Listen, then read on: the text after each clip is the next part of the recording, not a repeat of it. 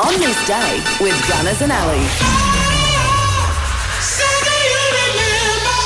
Getting your will written is easy with Nash Clavey Mandurah Lawyers in the Mandurah Ocean Marina. It's Friday, the 13th of January. Time to check out what happened on this day. First to the birthdays, and a big shout out to my friend Christy. It's her birthday today.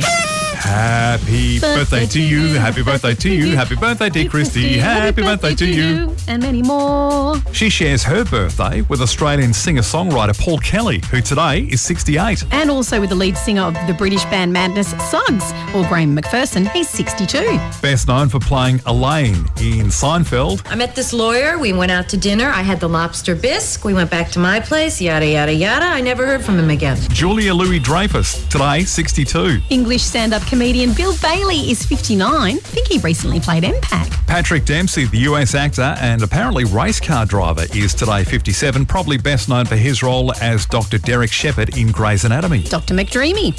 Bic Runga, the New Zealand singer, is 47. Orlando Bloom, the English actor, is 46. And Liam Hemsworth, the Australian actor who's going to be playing The Witcher, he's 33. It was on this day, but back in 1863, that the water closet, now referred to as the toilet, was pioneered by a guy called Thomas Crapper. Perfect. And that's where the word crap comes from. It was on this day in 1957 the Frisbee was developed by America's Whammo company. Yeah, check this out. Get Frisbee. It's the newest, fastest, most flying fun under the sun. And remember, if it doesn't say whammo, it isn't a Frisbee.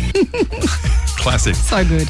Now, Johnny Cash recorded his most famous album at Folsom Prison in front of a crowd of inmates on this day in 1968. In the year 2003, postage stamps in Australia increased to 50 cents, How much are they now? $1.20. They're not. Yeah, they are. hmm A local stamp is $1.20. You know, Siegfried and Roy, Magicians? yeah, the ones with the white tigers and stuff, which didn't end well. But anyway, Siegfried died on this day in 2021. He was 81. And just last year, in Onslow in Western Australia's Pilbara, we endured the hottest temperature recorded in Australia in 62 years, with the mercury soaring to 50.7 degrees Celsius. Extreme heat one year, floods the next. And that's on this day for Friday, the 13th of January. I've just realised it's Friday the 13th. Go on, do it.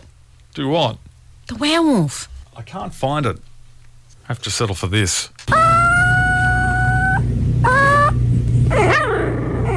Eh, it'll do.